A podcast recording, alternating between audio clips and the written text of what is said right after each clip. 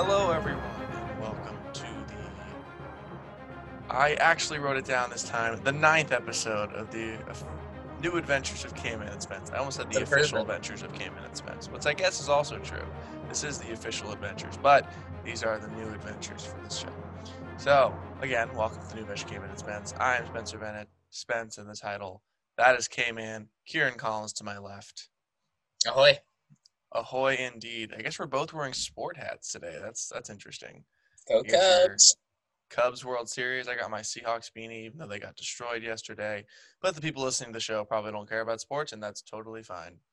But uh, it was Halloween this last week, and then the week before that, we uh we didn't do a show because college again. I'm sorry. Yeah. I keep saying we won't skip a week, and then we do anyway because we're just get We just we just want to build up the hype and anticipation. Yeah, right. any That's- listeners.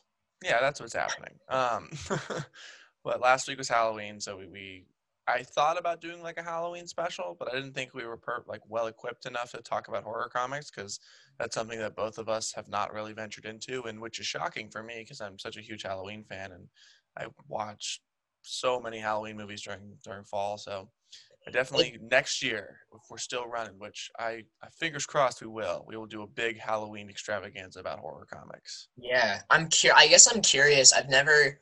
I don't think I've ever gotten scared reading a comic book.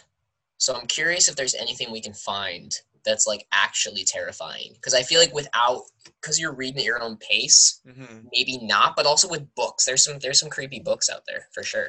Yeah, I mean, I've never, I've read a hand, my fair share of Stephen King, and uh, I've never really been terrified reading it. They're creepy for sure, and like some of the things will like stick with you, but it's far different from a movie where you get like jolted. You know, when you're Yeah, reading, yeah. the atmosphere just kind of freaks you out.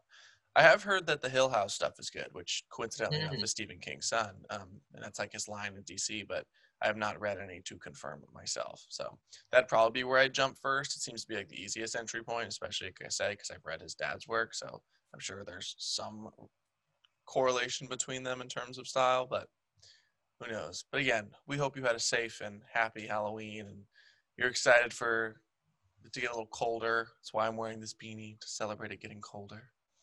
But uh, we'll jump into what we were reading this week. That's not issues, just our normal random volumes of stuff. So, Kieran, you of course read some manga as you always do.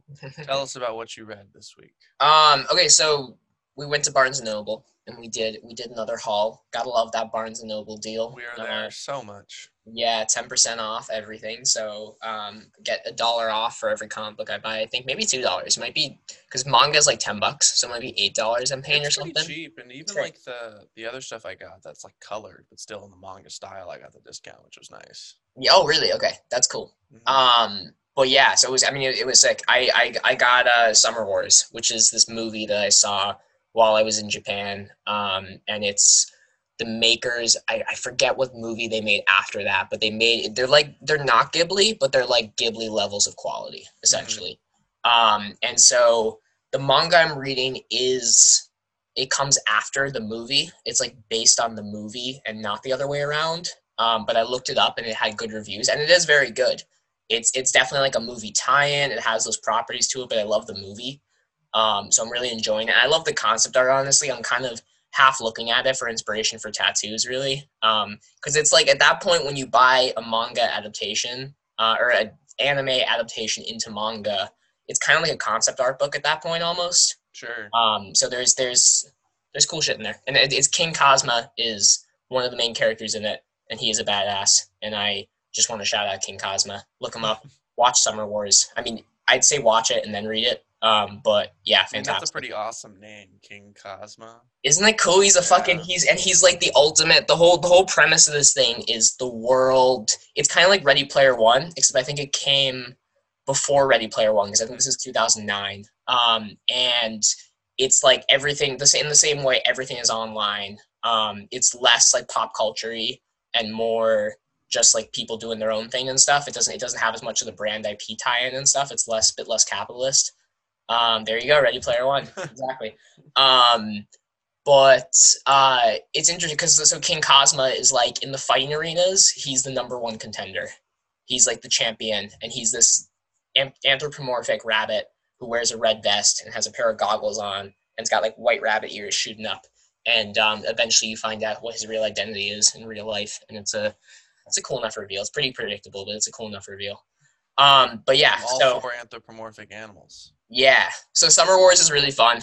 I really really like that. I really like the movie. I like the manga less, I guess, which is not not surprising just because I love the movie so much. So I Yeah. enjoy the manga more as a supplement to it rather than its own thing. Um, and then I started reading My Hero Academia also, which is a very popular anime and manga. Yeah, I- I, mean they've had movies playing in, in theaters when I used to work at AMC. There was My Yeah. Movies. They did, and they've done when I w- when I was in Japan. They had a live action My Hero Academia movie in Really? theaters. Yeah, it looked really trippy and weird. We almost went to see it, but um, yeah. So it's a, it's huge. Like it's it's that and Demon Slayer, are the two biggest current IPs in, in manga right now. Mhm. Um, I obviously love Demon Slayer. I am halfway through the first volume of My Hero. Not feeling it as much as I as I was with with Demon Slayer.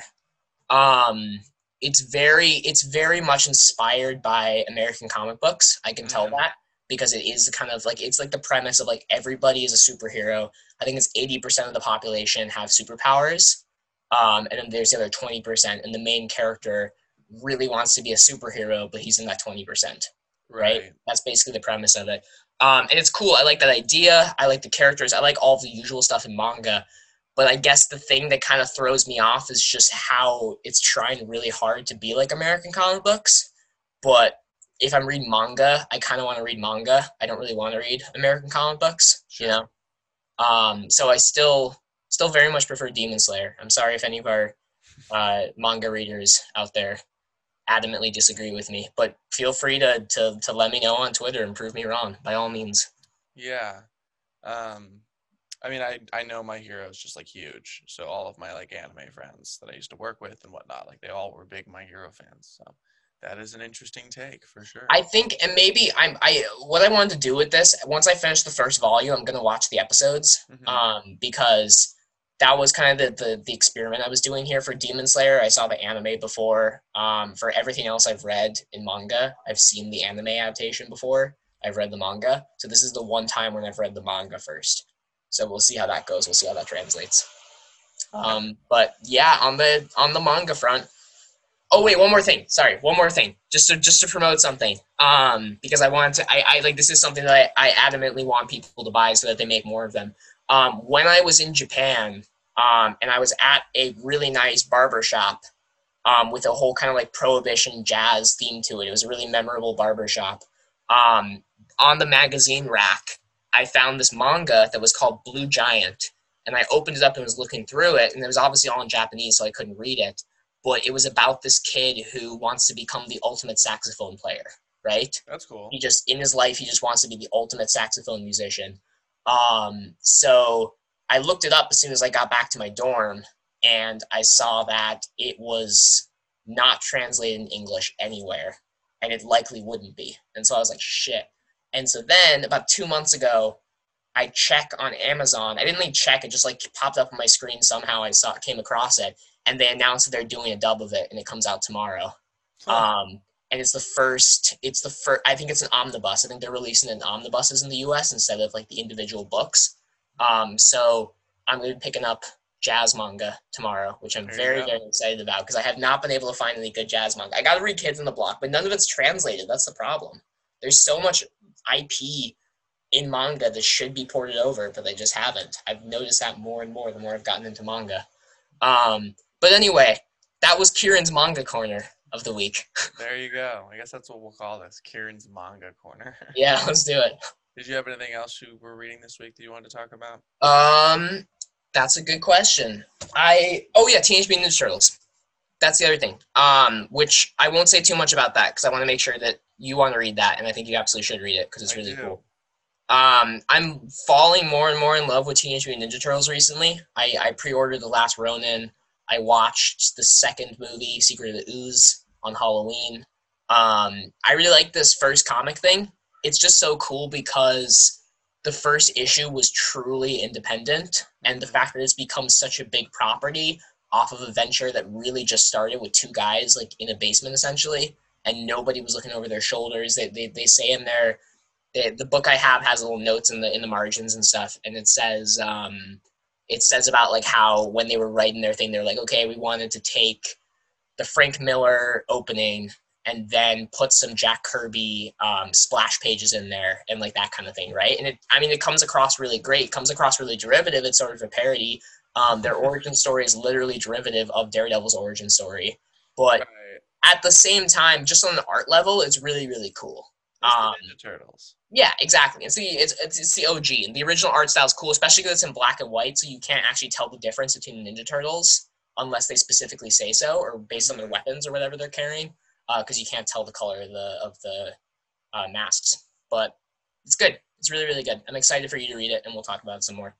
Yeah, Um, I'm excited. and that was that was Kieran's Ninja. Turtle corner for the week. there was the Ninja Turtles. Well, this week, not technically this week, last two weeks that we had off, I uh I saw an ad for the Batman White Knight presents Harley Quinn in in a issue. I don't remember which one it was, and I was like, that looks fun, and I like Harley Quinn, so. Me on an impulse bought both the original White Knight graphic novel and the sequel, Curse of the White Knight, and uh, they're really, really cool.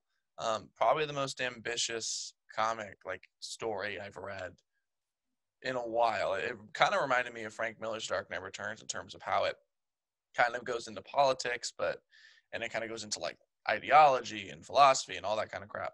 But the first in the Dark Knight Returns, it kind of satirizes it and it kind of makes fun of it. Like the news anchors, like that it always cuts to after Batman does something are kind of like, and the Batman strikes again. Like it's kind of like a joke. Mm-hmm.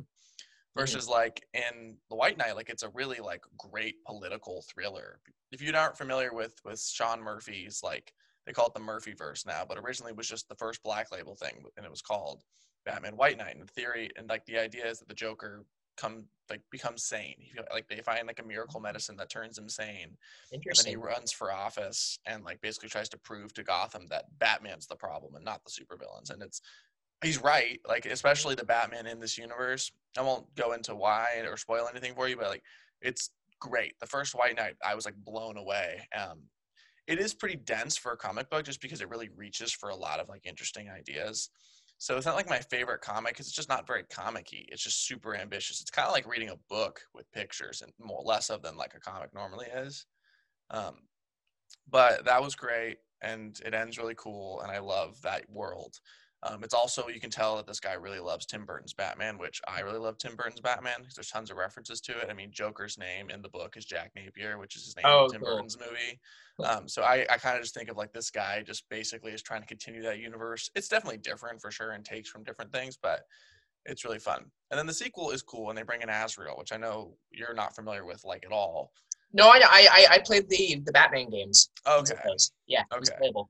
Gotcha. I just remember when I bought it, you didn't recognize uh, what he looked like, but that's neither here nor there. Okay, that's I cool only that I only know his Arkham design, I guess. That's cool that you know who he is then. Okay. I won't have to explain that. But uh it's cool. It's it stays political. In the beginning I thought it was like, oh, they're kind of abandoning politics and gonna go full action hero, and then they do something with Azrael and like the story and the history of like the Waynes and moving to Gotham, and I was like, oh no, this is still really cool, and this writer is still really cool. Um, and that ends really interestingly. And then uh, if I read the first issue of Harley Quinn White Knight, which is like the third installment in this universe, and I thought it was great. They bring back the villain of Batman White Knight. It's not the Joker, and I won't talk about it because you got to read White Knight, Kieran. Um, and I wouldn't want to spoil it for anyone who hasn't read them because I think they're really great and worth reading, especially if you're like into really like it kind of feels more cinematic than anything I've read in terms of like the story and what they go for. But um, they bring back the original villain of White Knight, and at least they imply that it, it's them. And um, Harley Quinn's kind of taken the lead on it because Batman and Joker are unable to help, and I won't explain why, but they are. And Harley Quinn's kind of the protagonist, and that's really cool. And Harley Quinn in this universe is like rehabilitated and is fully just like normal. That's cool. Um, it's cool that they kind of like paint it in a way like these aren't just like these big, larger than life caricature supervillains, like they are people. Yeah. Um, and they they show really cool with the Joker, like a really big, cool duality between. I'm fascinated He's to see what like fighting Joker is like. with what? I'm fascinated to see what sane Joker will be like. kind of like Harvey Dent, um, in a Oh. way. It's, it's it's really great. It's really really great. You definitely need to read it. But I read that, so check out weekly reviews now of the Harley Quinn White Knight series. Even though I just gave my quick thoughts on the first issue, not a whole lot happens. Um, Harley has kids, which is really sweet. There's there's a great line with the hyenas where she's like, "My babies," and they're like, "Your kids?" She's like, "Those are my kids. These are my babies." And she's talking about the hyenas, and I was like, "That's so Harley Quinn. It's ridiculous." Yeah. Um, it's really really fun. I high recommend if you haven't read that series to get into it, and I also really recommend the first issue of Harley Quinn White Knight. But another thing quick, I read. Quick question on oh that. yes, right? go ahead. Um, for for listeners at home, because I'm curious, uh, if you if you didn't want to read all of the White Knight backlog and you just wanted to read Harley Quinn and White Knight, for example, if you want to just catch up, is it do you, do you think you have to know what happened in previous issues? Do you think it's it's a part one, part two, part three situation, or do you think it works standalone too? Um, I would say you need to read White Knight for sure, just to understand the universe and kind of how everything works. Because Bruce Wayne's kind of a different character in this, and a lot of them are a lot different than other renditions you've seen. Mhm. Curse of the White Knight so far isn't playing too much into Harley Quinn, except for just what happens to Joker in that. But that can be you can just they have a panel where they kind of show what happens to Joker in that.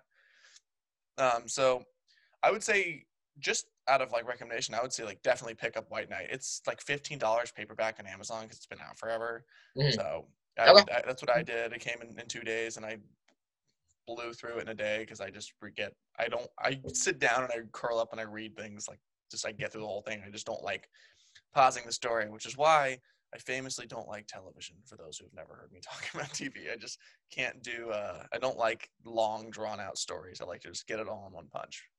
But yeah, the White Knight series is cool. Sean Murphy, cool dude, very into it, and uh, you'll hear my ongoing thoughts of Harley Quinn White Knight. But uh, back to the manga corner. Funny enough, this is uh, Ooh. I'm a big fan of Tim Burton's Nightmare Before Christmas, and we're kind of in that transitional period between Halloween and Christmas. And so I've been reading this manga here, which I'm showing on the camera if you're listening. That art is so cool, dude. It is really cool. It is by the American company Tokyo Pop, which makes kind of like American IP manga, which is really cool. And I'm interested to work for them if they're listening. I would love Huh. to, to be something in your company. I thought it's a really cool idea. But um, it's called Zero's Journey, and it's actually the only Tim Burton approved spinoff slash sequel to The Nightmare Before Christmas. And it's about Jack creates this device. He's trying to create this device because he's Jack. He's a sciencey guy that can transport into the different Halloween towns. And he Hmm. throws a bone for Zero, and Zero accidentally flies through the portal, and Jack doesn't know where he is. And Zero ends up in Christmas Town. And it's about Zero just being lost in Christmas Town. And what's really great, this is book four. I, I picked up the first two books from our local comic store, and I read them in like two days. I like I like reading them at night when it's like very Mhm. Christmassy. I light my candle. It's, it's very pleasant in my room. that And, sounds um, nice. I finished the first two books in like two days, and then I looked at Barnes and Noble because I knew the comic store only had the first two volumes, um, which is fine. Shout out to Pop Comics, but I looked at Barnes Noble, and luckily enough, the orange Barnes Noble store only had three and four. Oh, Worked out perfectly, yeah. And I went there for like 30 minutes searching for it because love Barnes Noble, but a lot of times shit's out of order. Mm-hmm. Just because people pick and look at things and put them back, and that's fine. It happens. Every store's like that. So I, I spent a while looking for it, but I found three and four, and I finished three last night and about to start book four. But it's great, especially if you like The Night Before Christmas and you like Tim Burton's art. They they kind of make it a little more anime, which is awesome. I don't want to actually flip this because I haven't read this one yet. But um, there's a really cool panel where it's like lock, shock, and barrel, and they're really excited, and they get the big anime eyes, and it's really Oh, just like cool. cool art. Um, let me see if I, I love Barrel. Yeah, I was gonna say you you would love how exciting this is. Look at here. He They says like. Santa says, "Is this why you guys like toys so much?" And then they get anime eyes. That's so Um, great. Yeah, it's a really really sick series. I, hi, there he is. There's Kieran's little barrel keychain. Um, but I really recommend it, especially if you're into um, Christmas and, and Halloween stuff, specifically Tim Burton. But yeah, it's really a lot of fun, and it's cool just to see like a Western manga, and it's colored. And I know they're selling like the collect the full like omnibus as like a paperback Uh-huh. black and white manga, which I might pick up just for the heck of it. But I've really enjoyed reading these colored uh, editions. So you said wait, so it's it's American or it's Japanese, like the people, the creative team. Um, the artist is Japanese, but it's written by a guy named DJ Milky, who I'm just gonna Oh, go ahead and assume is American. DJ and it, Tokyo Pop is like located here. Okay. Um, and it's an American IP, but And I think it- it's just a really cool concept. Is They it do. left or left to right? It's fully like backwards. It's Oh, cool. Okay. It's manga. I mean, Very um, it's really awesome. It's really, really cool. I really recommend it. But anyways, what's really cool about it is Zero doesn't talk. So a majority of these pages are fully just visual storytelling, and that's awesome. It's Mhm. like you're just looking at images, and I kind of enjoy it's like a puzzle, like piecing together the story. You're like, oh, and now he's going here and this, and they have like little sound effects where it'll be like arf or like crack or step, jump. Like it's kind of fun reading Yeah. it. And what's really cool is it's ambitious is that they do like musical scenes because the first movie is fully a musical. So like you can tell when it goes into a sing song because like a character will say something and then all of a sudden the font will like become italicized and everything will start rhyming and you can kind of like piece together the melody. I'm a musician, so like it's fun piecing together the melody, like while reading the lines and seeing the characters dancing. And it's like this You feels should- like a should- sequel to night. Feels like a TV special, like spin off of Nightmare Before Christmas. You should write your own rendition. You should write your own your own uh, music to it. That would be sweet. But yeah. Tokyo Pop, if you're listening, I would uh I would love to work for you guys. And they work with Disney all the time. They have a Jack Sparrow ongoing series currently that I'm thinking about reading about like Um, teenage Jack Sparrow. Like it's that really that company, please hire Spencer Bennett and whatever band he has in the future, uh, including Citrus Club or anything that comes afterwards, to record the original soundtrack for Zero's Journey. There we go. But yeah, big fan of Zero's Journey. You'll probably get my uh my full series review when I finish book four, probably tonight if we're being completely honest. But Good. Yeah, Zero's Journey is really cool if you like Tim Burton's Nightmare Before Christmas. Sorry that my audio keeps shifting up. My mic stand will not stay in place. all good. Yeah. All right. We will jump into the movie and TV news today. Um, not a whole lot. Kind of a lot of uh, a lot of conjecture and he said, he said, she said. But um, the first news that happened a couple weeks ago was that it was confirmed that Joe Manganiello, who played Deathstroke for two seconds in a post-credit scene of Justice League and was supposed to be in Ben Affleck's solo Batman film, is returning for reshoots on Zack Snyder's Justice League. So I don't really have too much thoughts on that. We saw him for five seconds. I liked that he had the blonde hair and was very comic book accurate looking. Um, I Mhm. think Joe Manganiello is like physically imposing enough to really like toe to toe with Ben Affleck, which is cool. Um, I think that was something that was always kind of funny when they were casting villains for his Batman was that Ben Affleck's Batman is just so big.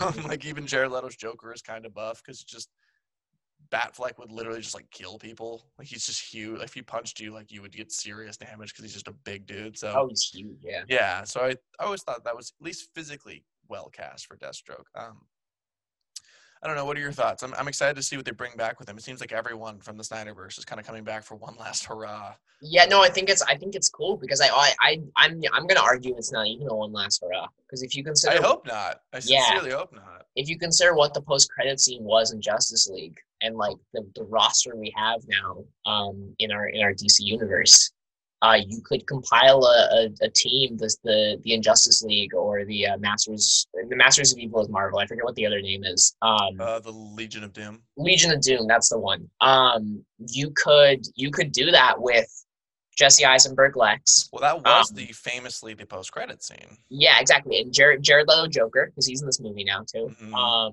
Deathstroke, Black Manta, um, possibly I forget what the dude's name is, but the actually the Doctor Savan was his name, I think, or I think. Dr. think- Sivana. Yeah, that's the guy from Shazam, right? Mhm. Yeah, but now we have Mister. Uh, what do you remember that one? I can't remember that. The Caterpillar guy. Mr. Mind. Is it Mr. Minds? That's right. You get Mr. Mind on the on the Injustice League or the Master. know, I would be all in throwing Cheetah in there, depending on what Oh, happens at the end of Wonder Woman yeah, yeah, 1984. right. I mean, Cheetah's a pretty absolutely famous member of the. Yeah, because I forgot because it hasn't even come out yet. But yeah, no, you're you're right. There's anyway, there's opportunity there. Um, and we actually have that. Unlike last time Justice League came out, um, we didn't really have that as much of a rogues gallery assembled, but now we do. So that could be the capacity. I also do like though. We were talking about this just before the show. Um, kind of adding on to what we were saying about Jared Leto last week, uh, or however many weeks ago we last recorded. Did we record? Yeah, we recorded last week. Um, if he if they do a flashback and they show more of Robin Mhm. and the Joker killing Robin or whatever that situation was, maybe there's also that that prevalent theory that's been going ever since Batman vs Superman that um, Joker is Robin. You know that one? Yeah, I remember that. Yeah. Uh, it could be. I mean, it could be any of that stuff, but um, that's cool. I like that too. But I I would also like them all to join the uh, the Legion of Doom, or maybe both. That'd be cool too. But Deathstroke, it's kind of a bummer that I, I do as much as the Batman looks incredible and all that kind of stuff. It is a bummer that that Ben Affleck movie with Deathstroke as the villain never happened because that would have been Yeah. as hell. I mean, there's tons of internet rumor that Ben Affleck's going to do an HBO Max series, whatever. Um, I would watch that if that happens. Uh, I there's really no proof that that is in the cards, but a lot of big DC YouTubers and subreddits swear that this is happening. So I'll believe it when I see it, and I want it to happen. That would be awesome. I would watch that religiously. I love Ben Affleck as Batman. Um, so we'll see. Maybe we will eventually get that story. But um, our second news story was really even a news story. Tom Holland posted a photo, basically commencing that Spider-Man 3 production has started, um, and he was wearing a mask, which begged the question: Are they gonna? Is COVID-19 gonna take be like part of this world? Was it kind of just a promotional stunt? Um, I think it was probably just like a, a motivational thing. Um, Spider-Man can wear a mask, you can too. It's kind of like how in all the Yeah. DC issues they have a big splash page in the middle that's like either social distance or heroes wear a mask. I think it's probably something like that. Also, like he might have been between takes and actually had to wear a mask per like the regulations for sets to be going on in America. I'm not entirely sure, but I don't think that they would make a movie that COVID 19 would be a part of that universe. I think that'd be really lame. Like I know Michael Bay just released a trailer for a pandemic movie, and I'm like, I don't. Yeah. No one. Life is so not. It is bleak to an extent with COVID 19. Like no one wants to go and have their escapism be entirely centralized around the same thing that's plaguing our normal life. That's the point of movies is to not to escape from regular life for a while. So I, I hope that's not the case, and I don't think it is. I think it was just a promotional thing. But Even- what do you even- think, Kieran? I mean, even adding on to that, in the Marvel universe, like as it currently stands, that would really be putting them through the ringer. They just had the Infinity War debacle, where fifty percent of the U of the entire world population is eliminated. I totally right? think about that. They come back, and then we have the COVID nineteen pandemic. That would suck. We don't want to do that. Iron Man died for nothing. Yeah, that, imagine imagine if it just like started back up and again. It was like it was like oh, see, we thought the Cap, old man Cap was going to survive, but he was in the danger zone. Yeah. So- Terrible. or he's or he's president now. Really, that's the more realistic thing. That would be the yeah, that's true. Joe Biden does look like old man Cap. He looks exactly like old man Yeah. Cap. Um, anyways, yeah. So let's not let's not do that to them. They've they've Yeah. suffered enough. Also, along that line, though, right? If you actually now now that not not that this is any sort of accomplishment or badge of honor of any sort, right? But now that we have experienced a global pandemic, could you imagine how catastrophic the snap in Infinity War would be? That was Oh. five years of fifty percent of the world just instantly gone. I mean, it wouldn't be great. Be crazy because like Yeah. every I mean COVID is awful and COVID is like one or two percent of the population, right? This is fifty percent of the population. what do they Oh, call it in. Homecoming or in Far From Home? The the blip or like the The blip, that's right. Something, yeah. Yeah. Kind of a stupid name. But it made it kind of funny. It, it was supposed to sound stupid, I think. Mhm. But anyways, yes, COVID nineteen hitting the Marvel universe would be not good. It wouldn't be a fun story to tell, and also, as you just pointed out so elegantly, that would big suck if you lived in that world. Yeah. Um. Okay, let's jump into our third story, which again is conjecture, but has seems to have some backing based on what we know about the Flash movie going on right now. Uh, Brandon Routh is is kind of substantially teasing that he's going to play Superman in it as I've said since the beginning of, of the Flash news, Flash casting news, um, you have two legacy Hollywood characters in, in Batman and Superman, mainly Batman, but Superman too has had his fair share of movies. Um, why not? I know there was a crazy rumor that Nick Cage might be in uh, in the Flash, and that would be an awesome fan reference. I don't know if they would do that because how many people would actually get it? Like the hardcore nerds would be like, "Oh," but like normal people would be like, "Why the hell is Benjamin Gates from National Treasure I in the think- Superman suit?" I think that we should have Nick Cage Superman and Mhm. also Brendan Fraser Superman. all the potential castings. That would be great. Who was I- someone was supposed to play him in the George Miller Justice League movie? I don't remember who. I remember. Um, I well, I know Adam Brody was supposed to be the He was supposed Flash. the Flash, which would be Yeah, really cool Which that would be sick And in the Yeah. Flash movie we had Adam Brody as the Flash. He is in the DCU already, so they could they Captain could Marvel Jr. they could absolutely fly that. I don't think I don't think Adam's that busy these days. So So I mean, that would be insane. He's a little too old for it now, but that would be crazy good casting at the time. That movie would have been really cool. Armie Hammer was Batman too.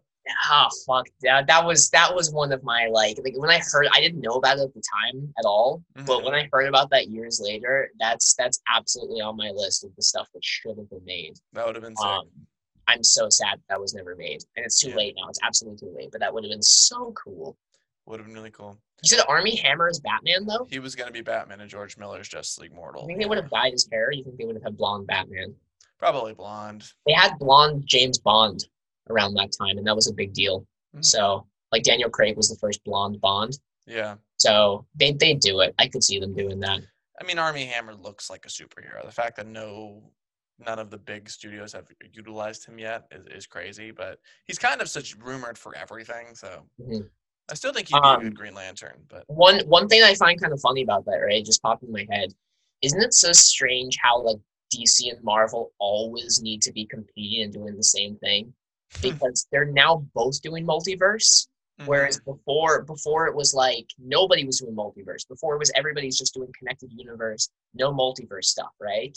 But now they're both doing multiverse, and like we're getting at the same time news of like all the Spider-Man joining uh, the Doctor Strange movie or the Spider-Man movie. Don't even know which one. Um, and now like all of them are also joining the Flash movie. So you're just gonna have at the same time coming out like into the into the Flashverse and into the Strangeverse or whatever, right? Mhm. That's not their actual titles. I know their actual titles, but I'm choosing not to say their actual titles for comedic effect. Um, but yeah, it's just it's it's just funny. They can't get out of each other's asses. Can't. No, and I I mean that is you- pretty much a direct reflection of that the comics are usually doing similar things at similar times because a lot of creator crossover and just they are c- they don't really in terms of like comic books like I don't really think the rivalry is that big. It's definitely like more of a movie thing. Mhm. Um, but like the comics have all ebbed and flowed and done the same thing over and over again. So it's uh interesting that that they all are kind of lining up with movies too. But yeah, Brandon Routh, if he comes back to play Superman, that'd be cool. He's not my I'm- favorite I'm down. Superman. He definitely um is is good in Superman Returns. I just think it's kind of uh it, it's like Miles or what's his name? It's like Donald Glover playing Lando in Solo, where it's kind of like, yeah, he's doing a Billy Dee impression. And Yeah. Brandon Routh was doing a Christopher Reeve impression. He was good, but it wasn't Henry Cavill, I think, is an entirely new portrayal of that character, which I like better.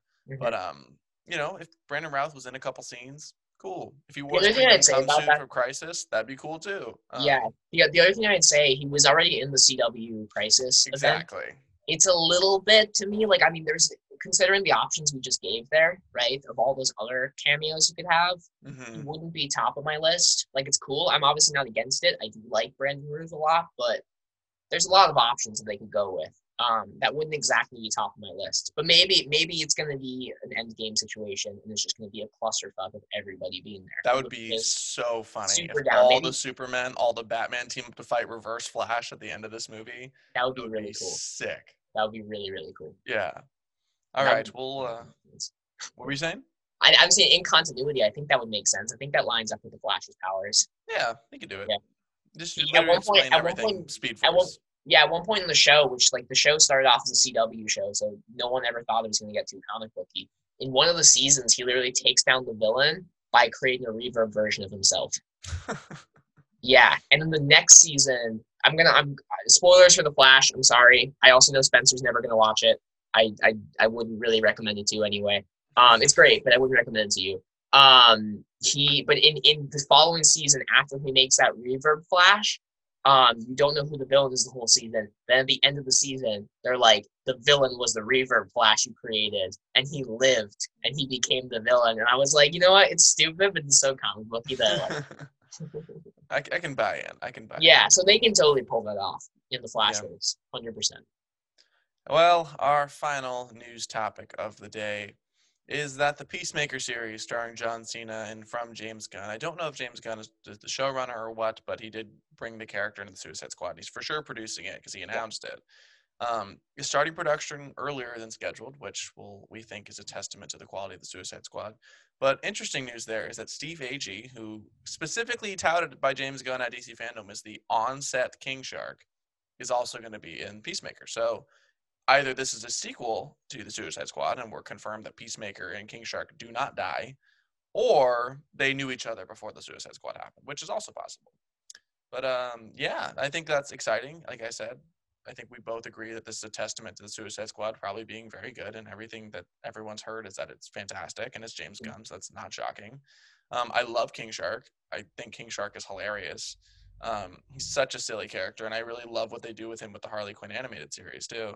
So I'd love to see like a really silly King Shark. And the rumor is that Taika is voicing him, which obviously Taika is great at voicing these big CG characters. You're just gonna get Korg, but he's a shark.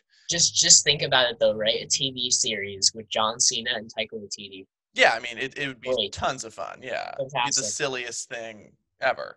Yeah. Um, so that that is exciting, and I hope that that comes out and is great, and is that is a reflection of the Suicide Squad being great. Do you have any other thoughts on uh, this? Um, news? I mean, well, one the I mean, I, I guess I'm talking about the Flash TV show a lot today. He was also he was also on the Flash. King Um, Shark. Yeah, he was. That was know that was before Harley Quinn. That was I mean, it was a big. That was my first time even hearing of the character, and that was a really like weird thing. Like in the first season, he was just an Easter egg that they teased, and then in the second season, they actually put him in there, and it was a really big deal. And I think he. I think he comes back like once a season because I think his episodes are really popular. Um, He is a Flash villain. yeah, no, he's. I mean, he's a more serious character in that, and he's he's like big old like CGI, like kind of obviously a lot shittier than he will look in the movie. Um, but CW. still kind of a what? I said CW. Yeah, no, exactly, yeah. Um, but at the same time, it's cool. He looks very cool live action. Um, he works very well, and and I mean, the only thing I have to add is what I already said, basically, which is John Cena and Taika Waititi in the series together. I'm all for it. I would even be, I'd say I'd be even more for it if it's a prequel series and it's like at the beginning of the Suicide Squad, um, Peacemaker and King Shark are just like a, a team up group or something, and they just like they're both asshole Captain Americas together. That would be great. that That'd would be cool. Also, I'm down for whatever James Gunn decides to do. So Put your faith in James Gunn. gun. not a is not a bad plan. trust in the gun, son of a gun. All right, we are going to take our quick break. When we come back, we'll talk about the issues we read this week.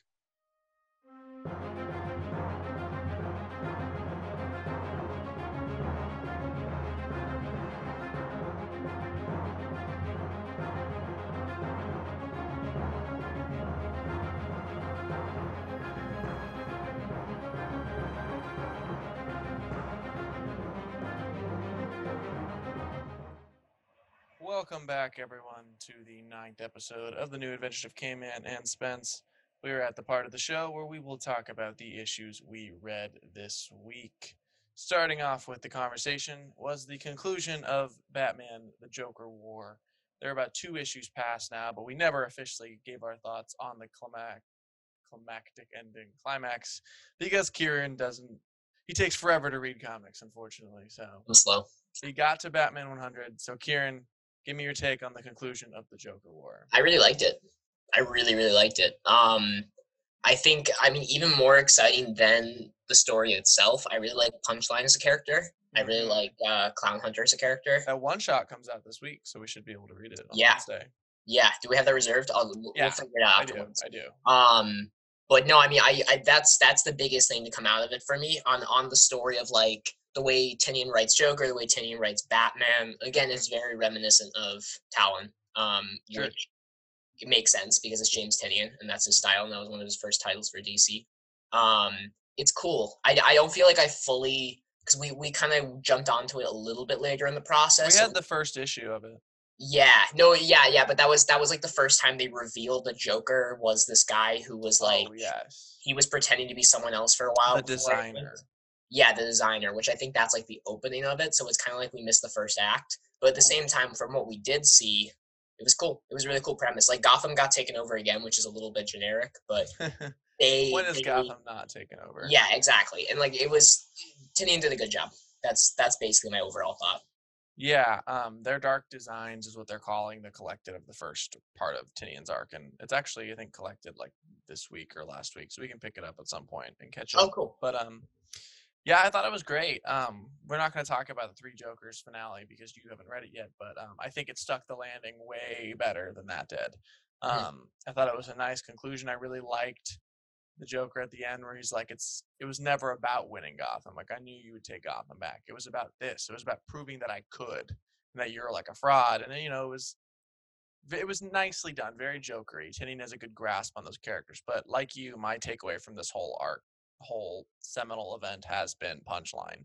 Um, I love that character, and I love what they do with her at the ending, where she's kind of like, "I was a victim of the Joker and this," and it's really funny. And I liked the scene where Harley, where Joker was in the bar, like talking about that. He's like, "Oh, she's good. Like she's good at like making herself Was- seem." Innocent. I thought that was that was Joker in the bar, wasn't it? That's what I meant. I meant Yeah, Joker. Yeah. Yeah. Um, where she's he's like that was that was good, and then he killed the or turned the other guy like into the Joker to try and like fake his death, and it was a good ending. I was hoping that Batman didn't kill the Joker because that has happened just so many times. Well, not Batman or Joker dying or whatever, but um, yeah, I thought it was really good. I don't remember all of it clearly because I read it several weeks ago, but I thought it was I thought it was really well done. I love where they all go and clean up Gotham, where he's kind of like radioing to Barbara and he's Oh, yeah. radioing to to Dick. Um, Uh-huh. Dick gets the Nightwing suit back, which is really cool. He's no longer Ric, which was a terrible failure. Um, Yeah. it's uh, it was. I want to read. I honestly want to read the Dick Grayson comic book just out of sheer like morbid curiosity. Mhm, mhm. Um, yeah, but I thought it was a it was a great finish, and I like I I love like the triple issue, the big ones that you get for because they're like graphic novels, but it was so such a much cool cheaper. cover too. It had that spreadable cover. It was great. Mhm. Yeah, it was really really quite good. It's on my it's in my box right here. So Um, Batman before- 100. Oh, Before we transition, right? One one thing I also want to add though to put my writer's cap on for a second. Um, if it were up to me, one of the, one of the things that I thought it made me like it a lot better anyway afterwards, which is I don't know, you I don't think you've read it yet, but the um the Joker War War Zone or whatever I it's have called. not, but that is something I Um, was talking about. Was I in this world like at the where the like they talk about it that Mhm. Gotham is like a war zone and Joker's running everything and it's just chaos. So I wanted to see that. So when you told me that you picked that up, I was like, cool. I can't wait. To I think that. and and that that did exist too, but it could have been cool just from a storytelling perspective if they did.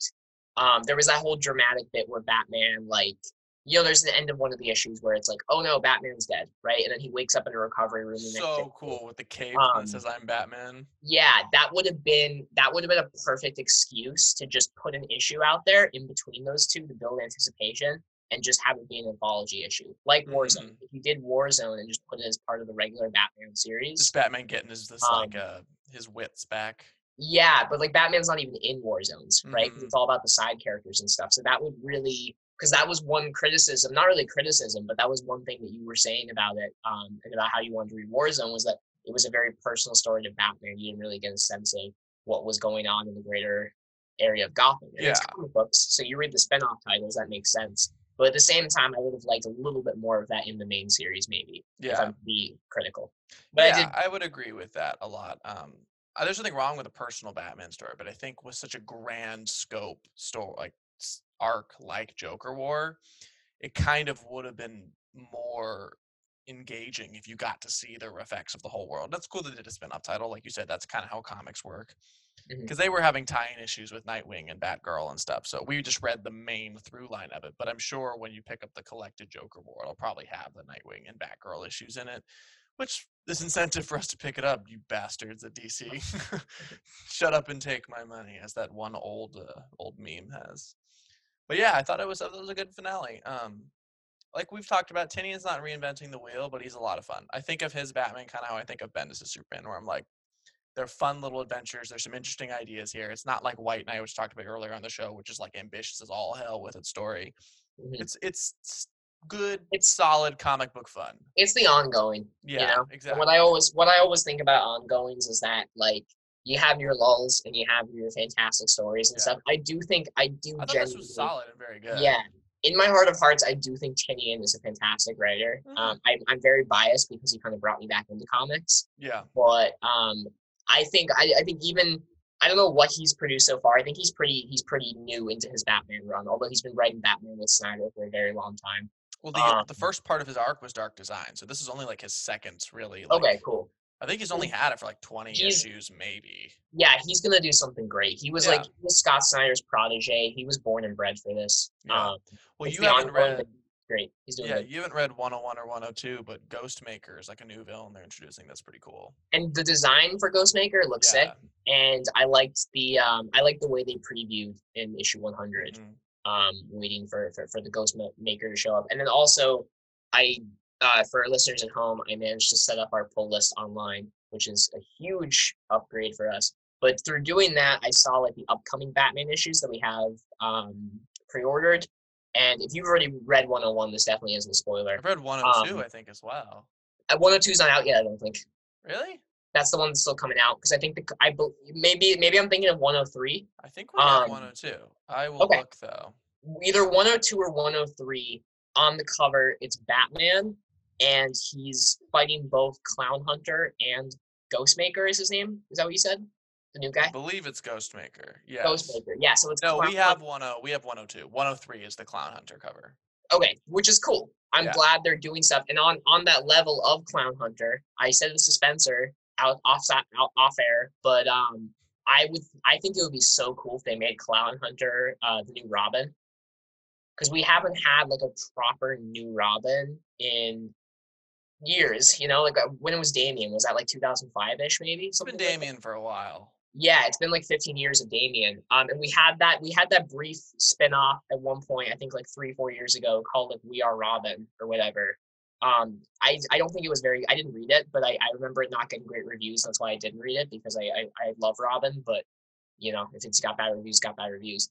Um, Clown Hunter would be a great choice. That'd be a really, really cool choice, especially like he's a sick character first of all i'm a big fan i like his more he's different than the other robins that we've had before uh damian is also a killer but damian is the is the grandson of Ra's al Ghul and like League of Assassins type killer as opposed to Clown Hunter who's just like he's kind of he'd be a bit like Jason Todd who I He's a very vengeful, like I'm gonna kill all the clowns killer. yeah and I, I, think it's like because they killed his parents or something. They did. along this. Okay, yeah. they did the Joker killed his parents Very Batman-y origin. Very Batman origin. And the and the thing is, like, we had that scene in issue 100, which I loved, where Batman goes in and he talks to Clown Hunter without the mask on, and you have that. Like, it's a great scene, and the fact that Mhm. Clown Hunter's dialogue is all in lowercase is such a like Like a teenager, thing. yeah. Great detail. That's really great. Um, but yeah, he could. I I think what they're gonna do. My prediction is, I haven't read 101. I haven't read 102. My prediction is that they're going to portray him as an anti-hero simply because he's a kid. Yeah. You know, I think Batman's gonna obviously give him a much lighter run of it because he's a kid, and I feel like he'll become an anti-hero by the end. They'll make an alliance. I hope he'll become Robin.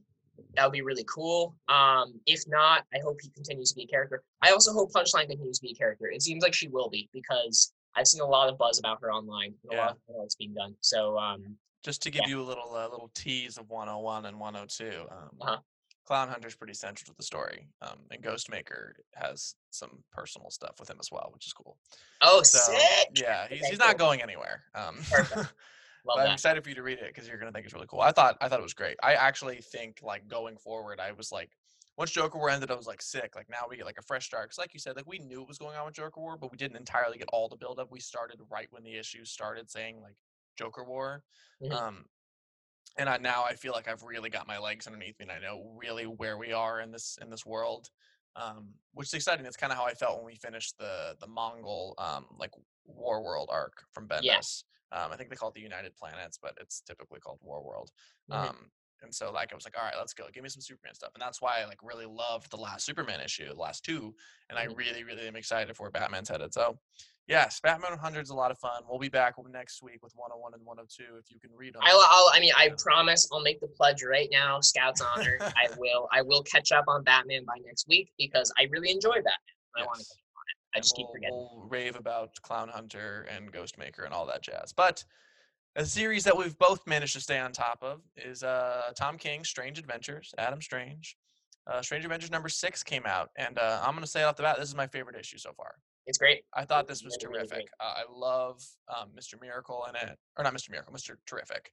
Um, Mr. Terrific talking with Mrs. Strange. It made me care about Mrs. Strange as a character because so far, like we both liked it, but it's been so ambiguous that it's almost kind of like week to week. I feel like I need to reread the previous issues to really know what's going on.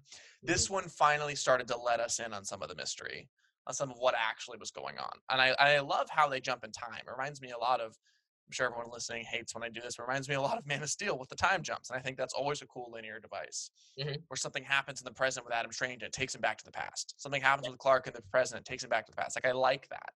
I think it gives you could you that way you get the ongoing story and the backstory at the same And time. it's, it's so not cool just exposition story. It's like you Yeah. get like just the art style, the art style shift also really adds to that. Oh, too. the art style in Adam and Strange Adventures is terrific. It's I love that very humanoid. The guy was definitely inspired by Alex Ross. I think very Yeah. like realistic looking, And then yeah, kind of the flash, pastelly too. the flashbacks are um I'm I'm totally losing his name, but there was that that big DC uh comic artist who passed away a couple years ago, Mhm. and he's much more cartoony style because the flashbacks are, are all cartoony looking, like like a like a Sunday morning adventure cartoon, and then the the present day is like gritty reality. So it mm-hmm. really really works.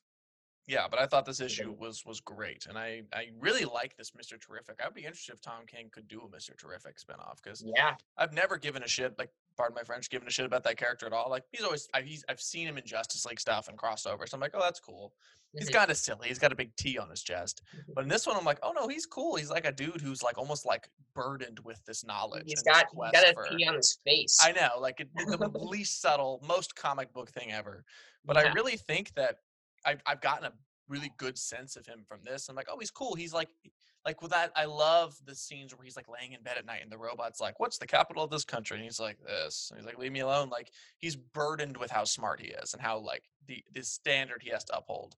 So Yeah. it's cool. I really I think that's been my big takeaway is how much I like that character in this. But I've been a big I, I've enjoyed this so far. I- Like you do and I've said, like once it concludes, we'll be able to really give thoughts on it because it's just been so ambiguous. But like I said, my favorite issue so far because it's given us a little bit of what's actually going on. this is this is good enough that when it's done with its run, even though I have all the individual issues, I'll probably buy a volume Just to to be able it- to have it all. just to have it all in one place. Um, Like I know we could physically line up all the issues, but it's it's easier when it's all in one book. no, And like yeah, I don't mind giving my more of my money to comic books. Like it's such a struggling industry right now. Yeah. Specifically, because we talked with our comic store that AT and T is kind of not really knowing what to do with the physical production of comic books Mhm, right now because they mhm. just purchased Warner Brothers and Warner Brothers owns DC. So if you're a, if you're a fan of DC Comics, I would say like buy buy buy. Um, Yeah. keep, keep purchasing. Keep, make AT and T uh, convinced that physical comics is still a thing. Um, Yeah. That would really really suck if they all went digital or whatever just to cut costs. So far, AT and T has been batting a thousand in my book. They've greenlit the Snyder Cut. They've been all up in HBO Max, greenlighting different DC projects. So I have faith in them. But um, if you like if you like physical comics, you specifically like DC Comics, I would say don't hesitate right now. Support uh, support your DC titles. All absolutely. right, we'll jump over to our Marvel issue that we both read this week. Wait, let me Um, let me say something on Strange you have something Adventures. to really. Um, I well, I just wanted to say on that, this like it's number six specifically. Um, super super great dialogue. I don't think I think very rarely in my life have I read or have I read something definitely, but have I like seen something that engages me that much through just dialogue. Like the visual is just them walking in the snow and they change locations a few times, but the conversations they're having are so real Mhm. um and the the character of mrs strange um was not like I, I I don't think you were supposed to be but I was not a fan of her i didn't trust her even a little bit I don't think you're supposed to. I think you're supposed to be skeptical of her and Adam. That's kind of like Yeah. the idea of the story. like tom king is such a freaking good writer. Mhm. like are you kidding me? The fact that they're able to he's able to turn it around in one issue that i totally hated her. Like not hated her but i was like she's up to some shit. She's manipulating adam like that kind of thing right? And then Right. in one issue he's able to make i don't know what her intentions are right? But she's so likable. The way they're talking they're talking about trauma it seems such, like such a real conversation despite the fact that they're both superheroes in this in this really strange situation. Um it just comes across as like fantastic execution yeah, writing and just you know there's no there's no shortcuts taken it's kind of really like it's good work it's just good work basically no no notes yeah. Uh, it, it's going to be exciting to see where it really goes with the conclusion. That's something I'm looking forward to. Um, but over to the Marvel train, the one Marvel issue we no we we also read Daredevil. We'll talk about Daredevil after this. We both read the Spider-Man Daredevil Mm. issue, but um, this is something that I've been excited for for months because I've I. If you guys are familiar with who Jon Schnepp is, um, he hosted Collider Heroes. He directed a lot. He created Metalocalypse, which is really funny an Adult Swim show. Uh, he directed uh, a bunch of different stuff, but a really famous documentary about the Tim Burton Superman Lives film that fell apart called The Death of Superman Lives What Happened. It's really interesting. Um, Nick Cage was supposed to be Superman. It was going to be crazy. And he does a great job deep diving into that. But Jon Schnepp was a very famous like content creator in the nerd community who tragically died many, many years ago, but was very influential in my youth. And I have this I can't show it because the mic stand, but I have a tattoo because of him. Anyways, he always talked about like the Marvel monsters and these old runs of these, these crazy Marvel characters. So we were flipping through, I think it was probably Deadpool, and I saw an ad that they were relaunching Werewolf by Night, which hadn't been written in years, like 20 plus years. And I was like, oh, I'm reading that for sure. And then little by little, I got more information that it was co written by the guy from Black Eyed Peas Taboo, who has Native American ancestry. And they're fully like t- retelling it pretty much like Jacob from Twilight if it wasn't terrible. And I love the Twilight movies, but for all the wrong reasons. Um, but it's like this Native American lineage, and some people have the gene to become the werewolf. And so, Werewolf by Night number one came out in October, and we haven't talked about it yet because we both just had to catch up and whatnot. Um, I thought this was terrific. I loved it. It was so cool. I, I mean, I like I said at the top of the show, I'm a horror movie nut. So just getting some some monstery characters was really cool. And and I just remember I started. I was like really excited. Like I talked about it for months. How excited I was to read this. Um, and I and I flipped open to it. And the first couple pages, I was like, okay, yeah, there's like a weird military raid going on, or these these are like criminals or whatever. And then like the splash page, and it's literally just this monster werewolf. And I was like, oh, this is gonna be sick. This is my favorite Marvel title we're reading right now. This first issue, like I fell in love with. I loved it so much. Um, there's not too much story. Um, it seems like that his dad like disappeared, and there's like a mysterious guy who looks like he's of Native American ancestry working for like this weird government agency who I suspect is probably his dad. I think that's what's implied. Oh, was that's it? at least how I read it. I could be Okay. wrong, but I implied Okay. that he's also a werewolf, and they're probably going to fight at the end of this run. Mhm. Um, um, that that I could see coming. yeah, I really love the ending because like it's a first issue. It's kind of just world building and giving you some cool werewolf fight scenes that are awesome. But I really loved the like epilogue written by Taboo, who's the guy from Black Eyed Peas, and the other writers with him. He's talking about how like he was so excited to really bring a Native American hero to life. And Marvel, like Marvel Studios specifically, like if you're gonna do a Werewolf by Night movie, like and this run ends up being great, which I love this first issue. This is the way to do it. Like diversity and everything, like this would be the way to do it. This is such a great reimagining of that character. And like I said, it's basically Jacob from Twilight, but way more cool. Yeah. And not silly and like kind of takes itself fairly serious. Like it's fun and they're definitely like he's a teenager, but I think his name is Jack. I could be wrong. I can't believe I don't remember his name. I read it weeks ago, but um, I love, love, love this, and I'm super stoked for the second issue. I really, I mean, I, I really liked it too. I, I think it's it's cool. It's like horror. It's Area 51 meets werewolf Yeah. element, sort of. middle of the Um, desert and our Native American reservation. Excuse me. Yeah, and like the Marvel universe in terms of superheroes, you have your you have your Avengers class, you have your mythology heroes, right? Like you have Thor, you have Hercules, you have all these people from stuff. Um, not much horror kind of base powers. That's a cool concept. They don't really explore that. Yeah. Um, that's what really stuck out to me about it. I also really, really liked the uh, the guy that you think is going to be his dad. Um, I thought that bit in the car was really cool. I thought Yeah. that like, the two of them were driving, and it was kind of there was a little bit of a vibe of like a cab to it, where the Native American guy was like, "I don't trust these people, but I'm working with them." Um, cool. Like I, I, I'm, I'm, I'm really down. And also like on the on the thing of uh, indigenous voices and stuff. Um, we haven't pulled. I think it's coming out this week actually. Um, but Marvel are making a lot more efforts with that. What's releasing this week? I think it's called like Marvel Voices Indigenous People Number One, and it's like a co- it's an anthology of a bunch of short stories of about superhero the the Native American superheroes in the Marvel universe, written Mhm. by Native American writers and artists. That's awesome. Um, That's really so awesome. yeah, it's really cool. We're we're getting representation, and uh, I want to support that definitely. Yeah.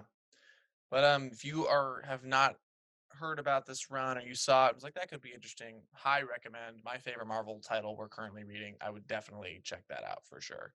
Um, but let's uh let's hop over to the Daredevil issue this week, um, which is uh him and Spider-Man. Matt Matt Murdock is still being charged for the murder of someone. We we started kind of we started with the annual, so we're a little bit lost, but we know enough to piece it together and figure out where the story's going from here. Mhm. Um, I really liked the ending of this, yeah, me too. um, where Peter was like, "We haven't like talked in a while." Like, we, it was just very funny. It was like that awkward, like, like I'm gonna help you because we're both Avengers, but also like we're not really friends, are we? And then they hugged, and it was very like paternal. With a spoiler alert, but it was it was kind of adorable. Like it was it was really well written. Peter, I really liked Peter in it a lot.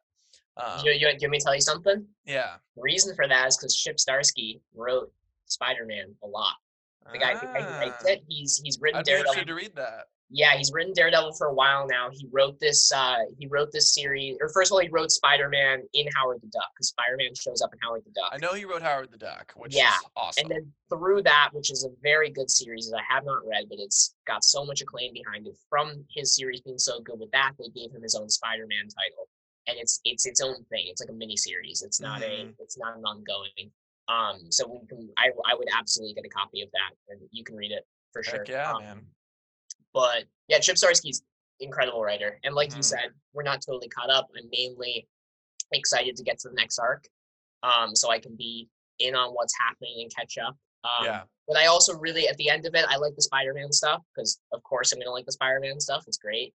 Um, but at the very end of the episode, uh, they kind of bring back that thing from the annual with uh, Mike Murdock. His his. Yeah, where they he walks in and like he's totally impersonating him. I was like, oh, there it is. That was waiting for them to bring it back because they didn't in the previous issue, and I, that was a great cliffhanger. It's a really cool way to bring it back. and I was I'm- like, I'm excited- oh, I'm excited. uh, Yeah, and kind of kind of like what we were saying about Tynion's Batman run, Mm. about how like Joker Wars has now set up Punchline and Clown Hunter and Ghostmaker.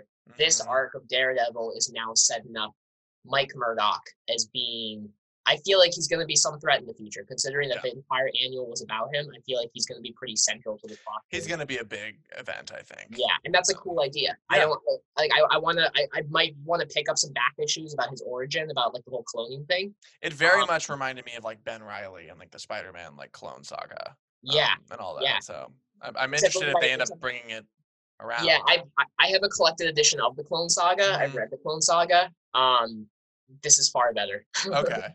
yeah, I just I never read it. I just know what it is. no, I love Ben Riley. I Yeah. have a I, I I won't move my computer, but I have a Ben Riley poster up on my wall. I really like Ben Riley. Um, but yeah, no, the, the, those those comics are famously like not the best. Um, Yeah. but Chip Zdarsky's story, but really really good. yeah. Yeah. Um. Yeah, I thought I thought Daredevil was cool. I'm, I'm excited to see where this goes. Obviously, great cliffhanger. I love the the splash page of Kingpin just killing that dude, just Mhm. like smashing his face, and I was like, "Yep, that's that's classic Kingpin, just being huge." Um, that was that was cool. It was violent as as hell for a main title. I was very surprised. Yeah. Um, I, that's Daredevil's whole shtick, though. yeah, he's very like the the gritty, the the dirty kind of. I honestly- Avenger. Even just from us talking about this right now, I think I'm gonna go to the store and get some Daredevil Chip Zdarsky. I might start with Volume One and catch up, um, because he's been doing it for a while. And I, Mhm. I read for one of my other classes, uh, or for one of my comic class I took like two years ago. Um, we were actually assigned one of his issues from this Daredevil run. Oh really? It's, it's like an entirely dialogue based one, and it's about a reporter friend of his, Ben, who's in the first season of the TV show. Um, and he's it's kind of his deliberation in his head, his moral questioning about whether or not, because he knows Daredevil's identity, whether or not he should tell anyone that and what's the real side of justice, even though he doesn't entirely agree with the way that Daredevil goes about things hmm um, he agrees with the results. So it's cool because Chip Zdarsky started as a comedy writer, but he's also really good at drama. He's just a really talented dude. He is. um, That he is. Yeah, so I'm so I, I might read back on that. That's how much I like this issue. That's how much I like this Daredevil run. Yeah, Um, I want to I want to read more. Yeah. Um. All right, we will wrap up the show with. Wait. Um, Really, wait, really fast. Well, wait, wait. Are you saying the closing I was segueing into Skulldigger and Skeleton Boy. oh my. Okay, my bad. Do do that, and then I got something after that. Okay. Yeah. I was gonna say, well, we'll uh, our final issue we'll talk about maybe, barring what you have to say, is uh, Skulldigger and Skeleton Boy number five, the second to last issue of this mini series from Jeff Lemire and Dark Horse. Um, we don't know anything else about the Black Hammer universe, but we're both enticed to read it because we like this a lot.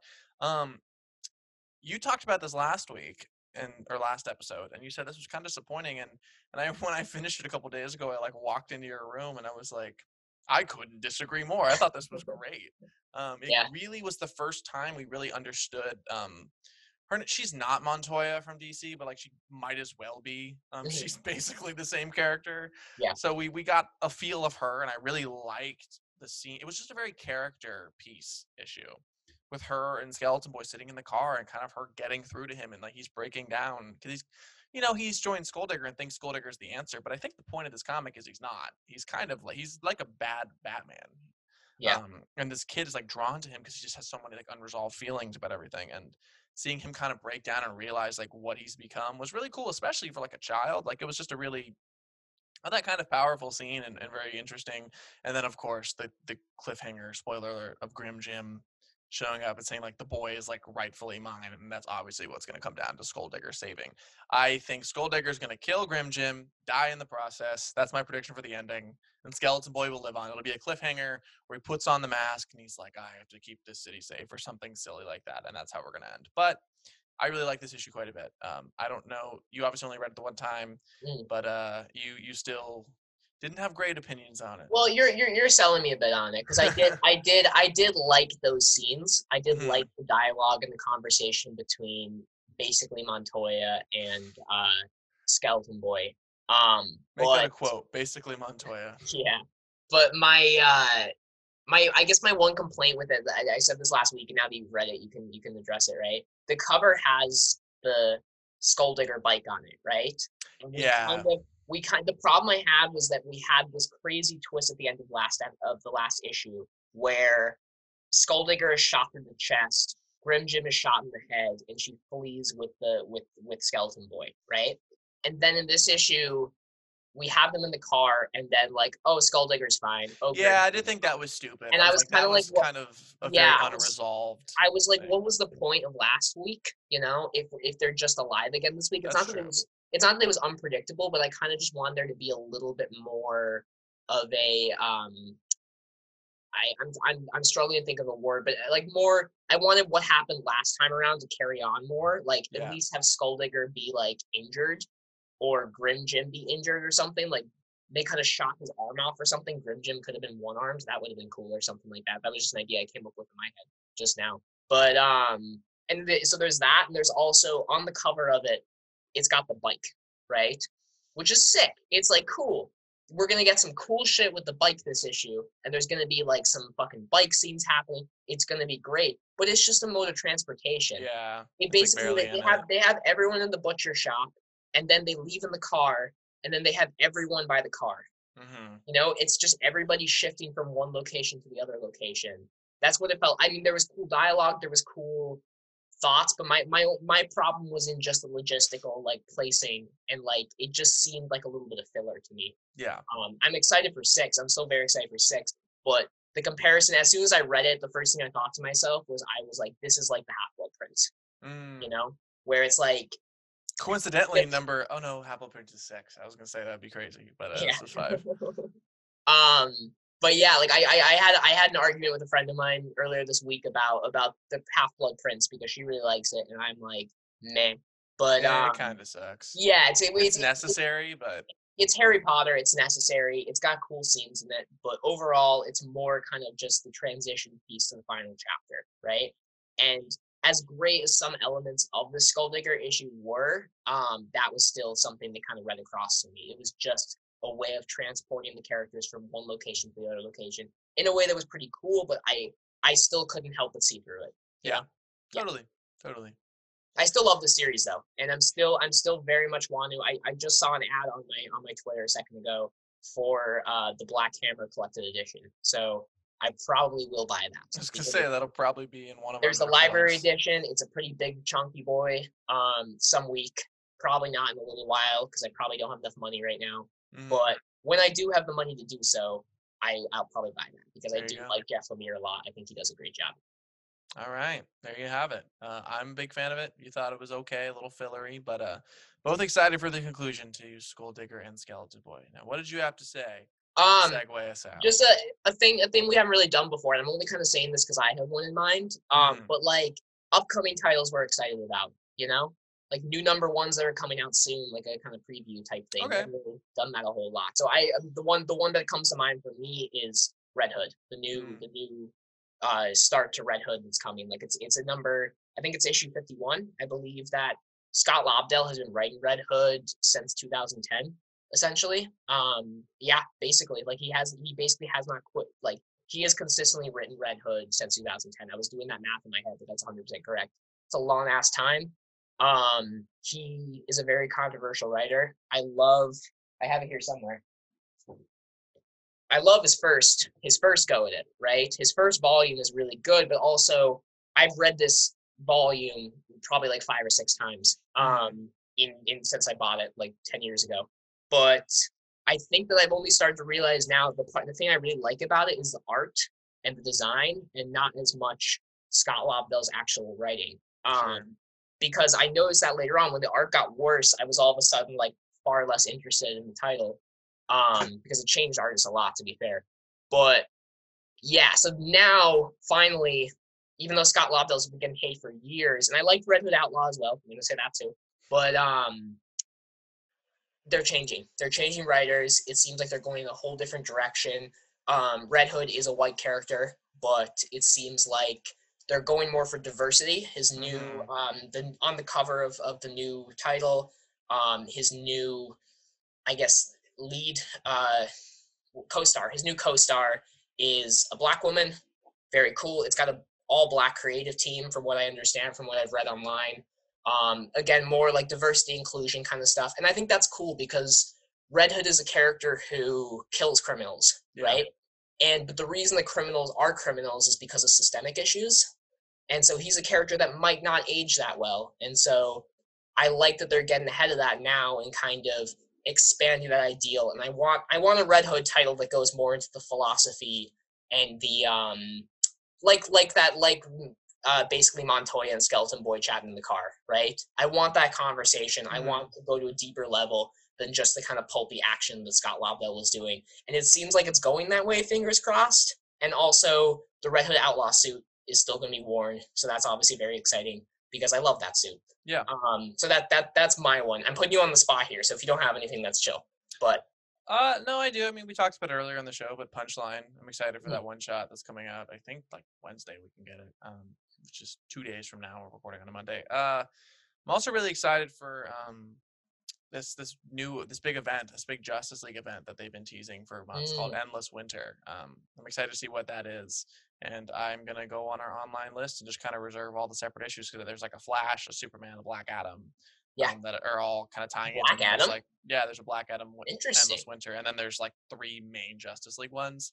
Um, Yeah. So I'm excited to pick that up. I'm also really excited for um, the Tales of the Dark Multiverse, Dark Multiverse, the Wonder Woman War of the Gods. Um, I'm excited just for a weird Wonder Woman story. Mhm. That's cool. And then you can't see it, but there's a poster on my wall for a black and label thing that we missed called Wonder Woman Dead Earth, which is basically Wonder Woman wakes up and like an apocalypse, Mhm. and like there's supposed supposed to be like dinosaurs. She looks like a caveman. Oh, So I'm really excited for that collected edition that comes out in December. But that issues those issues have already gone. So if you read that, good on you. We missed it by a hair. Yeah. So punchline, I'm excited for Endless Winter to read all those different issues. Um, and maybe if they're good, we jump into like a series like The Flash or something that is good because of it. Um, Yeah. And then I'm excited for that collected edition of Wonder Woman Dead Earth. But yes, those are mine. You said yours. With that, we are out of time and out of topics. Thank you so much for listening to the new adventures of Cayman and Spence. If you liked the show, you can check us out at anchor.fm slash the new adventures of Cayman and Spence. And also follow us on Instagram at DPN Comics. Comics spelled like C O M I C S, with DPN preceding it. Um, you can tell a friend about our show and help us grow our small community of comic fanatics through that Instagram page, through our anchor, through whatever you want to do. Five stars, two thumbs up, a Eisner Award, whatever you feel is necessary to help us grow. Um, Eisner Award. yeah. Again, thank you for listening, and uh, we'll see you next week. Writing and producing this episode of The New Adventures of Cayman and Spence was done by myself, Spencer Bennett, and my co host, Kieran Collins. Editing was done by Spencer Bennett. Our logo was created by Spencer Bennett. My music was composed by Brandon LaBelle. The show is a proud participant in the Deconstructed Podcast Network with the newly relaunched Maybe You Should Care political discussion, which is, of course, very apt right now because of the election this week. Um, the Disney Deconstructed Podcast, which is still on hiatus because Disney did a lot of sad things, and we're just waiting till that clears up to do our 50th episode and celebrate Disney once again. Uh, Unofficial Experts with Preston Moore, season two is starting soon. And uh, yeah, that wraps. And of course, Cayman and Spence, which you're listening to right now. But uh, link is in the description for the podcast network. Thank you again for listening, and we'll see you next week.